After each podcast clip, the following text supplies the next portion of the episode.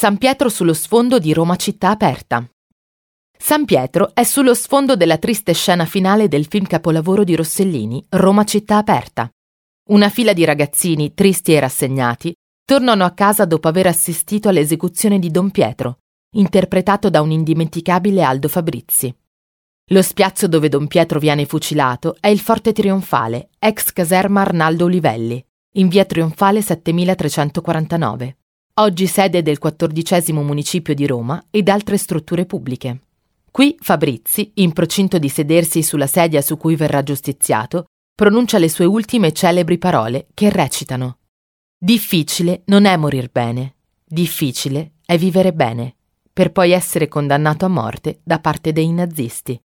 Da qui la telecamera segue il gruppo di bambini che fanno ritorno mesti di fronte al panorama di Roma illuminata all'alba, inquadrando il cupolone, uno dei monumenti simbolo più iconici della città.